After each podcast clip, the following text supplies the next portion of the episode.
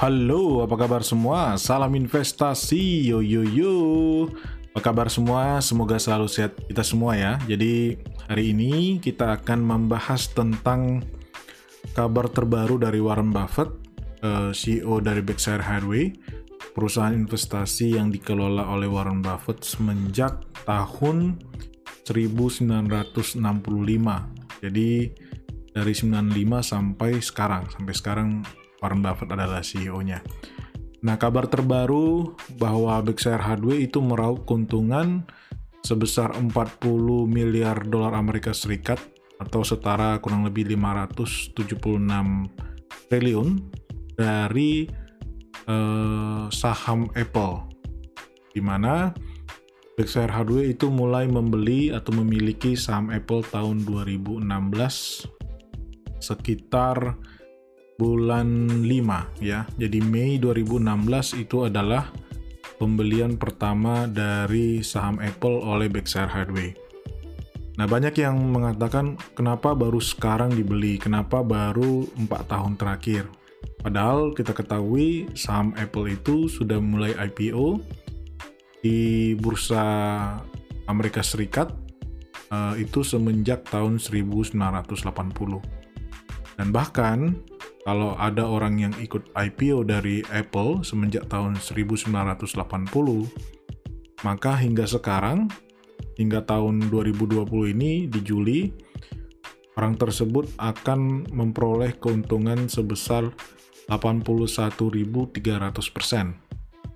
atau artinya naiknya 813 kali. Jadi kalau misalkan tahun 1980 dulu waktu masa-masa saya lahir, saya kebetulan lahir tahun 82. Kalau orang tua saya misalkan membeli saham uh, Apple sebesar 10 juta rupiah, maka saat ini nilainya di pasar sebesar 8 miliar uh, 130 juta. Jadi naiknya 813 kali. Wow, luar biasa sekali ya. Tapi ternyata Warren Buffett membelinya tahun 2016. Kenapa gitu? Kenapa nggak dari awal? Ya, mungkin poin pertama yang mau saya jelaskan adalah masing-masing investor itu tentu berbeda stylenya. Ada investor yang memulai berani untuk memulai investasinya di satu perusahaan bahkan sejak perusahaan itu baru awal berdiri. Jadi modal kepercayaan, dia kenal baik dengan pendirinya, atau mungkin nggak kenal baik, tapi dia mempunyai firasat bahwa pendiri dari perusahaan itu akan mampu uh, membangun bisnis yang besar, maka dia invest ke perusahaan tersebut. Ada mungkin yang baru masuk ketika perusahaan itu mulai mencetak uh, penjualan, belum laba ya, belum laba bersih. Jadi perusahaan itu belum menguntungkan, tapi sudah mencetak penjualan, dia masuk di sana. Itu yang disebut sering sebagai uh, sebagai angel investor.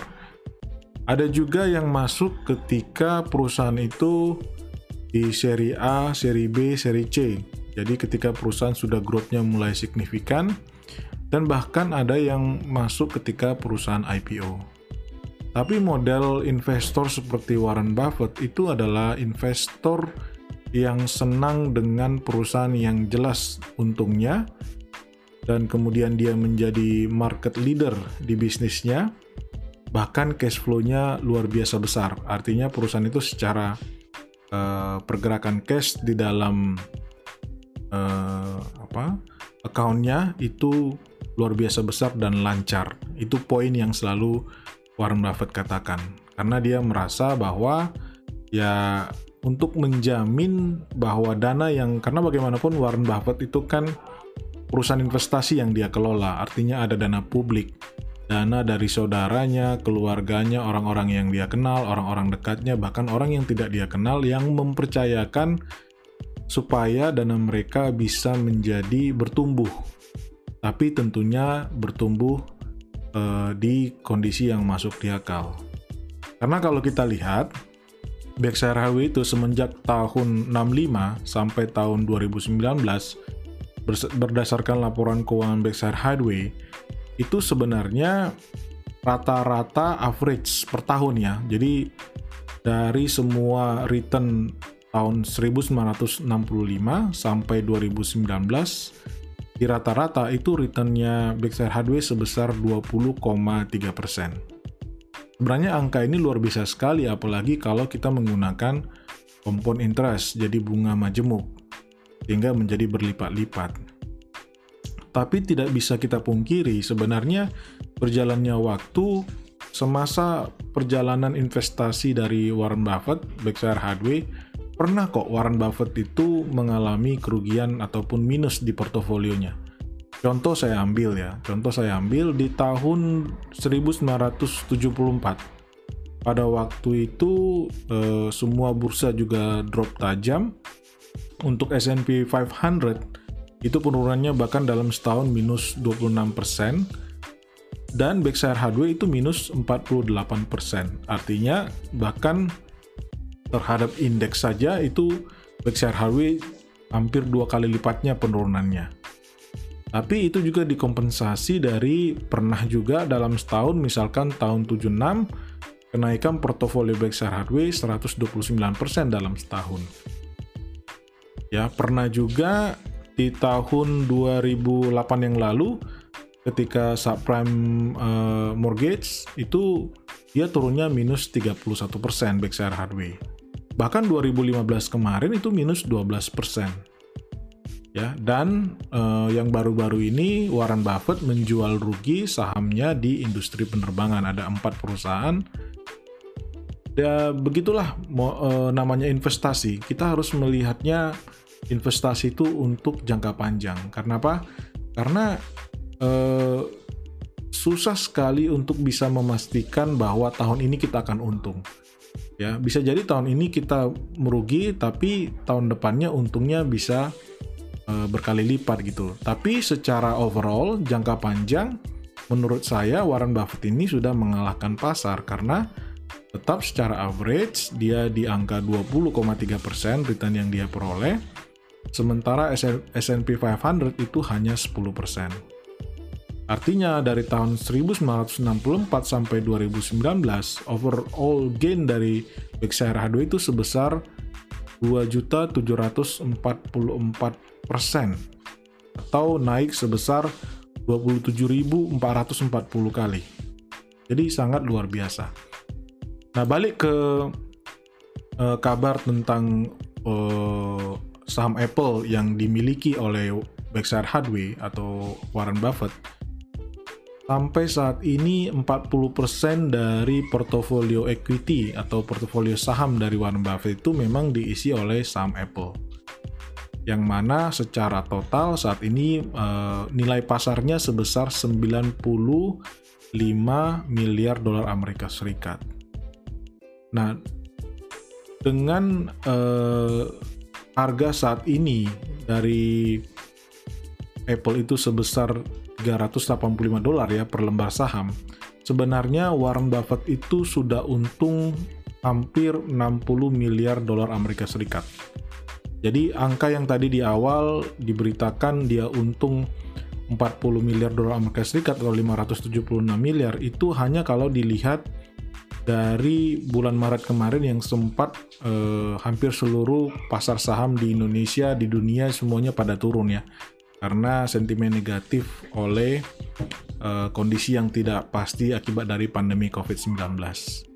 Nah, total pembelian dari seluruh uh, uh, saham Apple oleh Berkshire itu sebenarnya di harga 141 uh, dolar Amerika Serikat per lembarnya. Jadi mereka uh, membeli dengan total dana 35 miliar dolar Amerika Serikat. Nah, dengan nilai pasar saat ini 95 miliar dolar Amerika Serikat, artinya sebenarnya secara total mereka sudah um, memperoleh keuntungan 60 miliar dolar Amerika Serikat atau sekitar 1,7 kalinya dari modal awal yang 35 miliar dolar Amerika Serikat gitu. Jadi menurut saya pribadi uh, hal apa yang bisa saya pelajari dalam hal ini yang pertama adalah semua investor pasti akan pernah melakukan kesalahan. Namun, yang penting adalah kesalahan yang diambil itu dipahami dan berani untuk uh, menjual rugi walaupun pada akhirnya menyadari kesalahan itu di akhir. Yang kedua, yang terpenting lagi adalah melihatnya dalam kacamata yang lebih luas. Dalam artian, kita tidak bisa fokus hanya pada satu kegagalan. Tentu eh, melihat performa atau kinerja itu dilihat dari secara total. Dari tidak hanya uh, bulanan, tidak hanya harian gitu, tapi melihat itu dalam jangka panjang. Ketika Warren Buffett menjual saham saham-saham yang dia miliki di sektor penerbangan, banyak orang yang memberitakan bahwa ya Warren Buffett mungkin tidak lagi uh, Oracle of uh, of Omaha gitu, bukan lagi uh, orang yang dianggap uh, bahwa investasi jangka investor jangka panjang itu berhasil lagi di masa sekarang.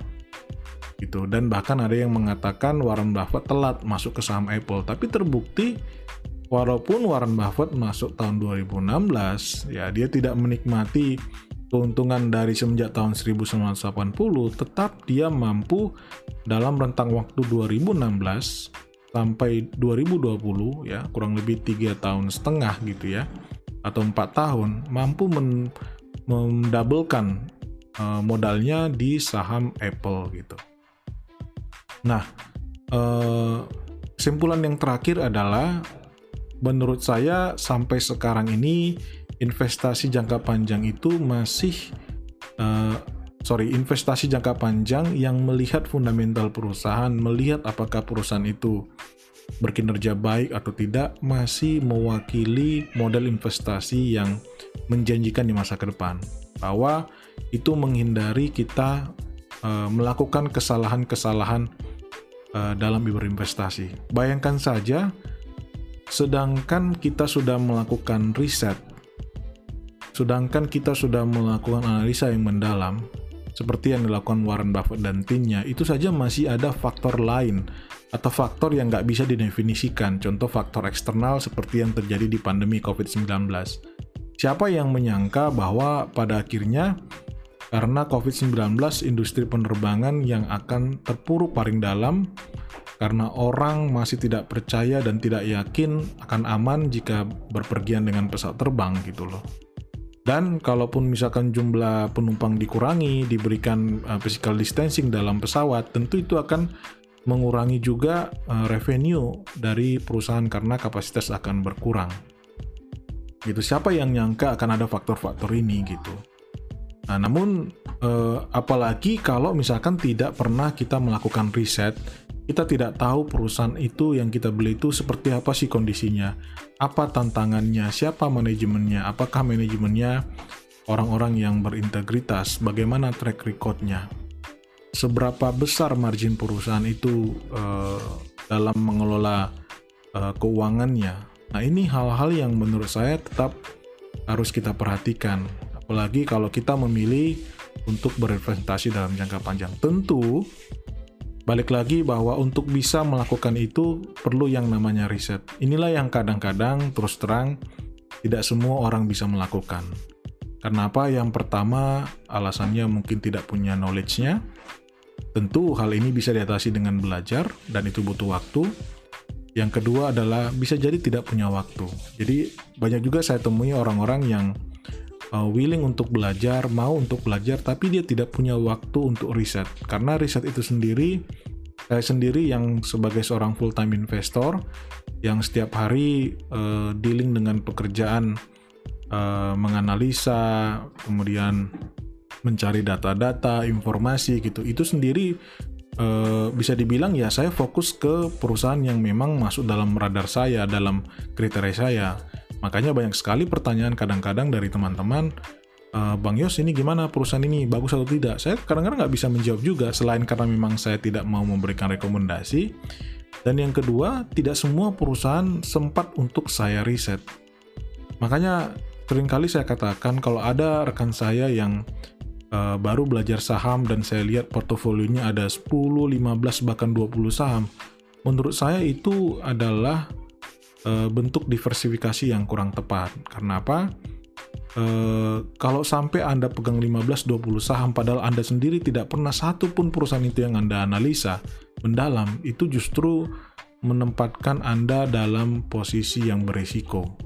beresiko untuk salah dalam memilih, salah dalam uh, menentukan waktu kapan membeli dan menjualnya.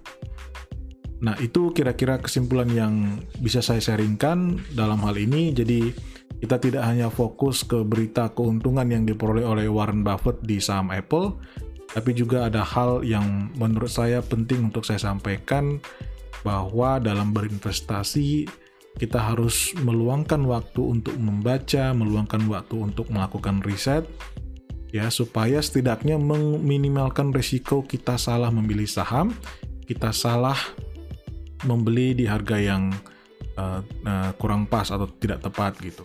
Kalau memang kita tidak punya waktu, tidak punya knowledge, sebenarnya banyak pilihannya. Salah satunya adalah berinvestasi di reksadana yang mana Anda uh, dananya dikelola oleh manajer investasi. Salah satunya opsinya itu atau mungkin instrumen investasi lain. Nah, itu dulu diskusinya kali ini. Semoga bermanfaat. Terima kasih dan salam investasi. Yo yo yo.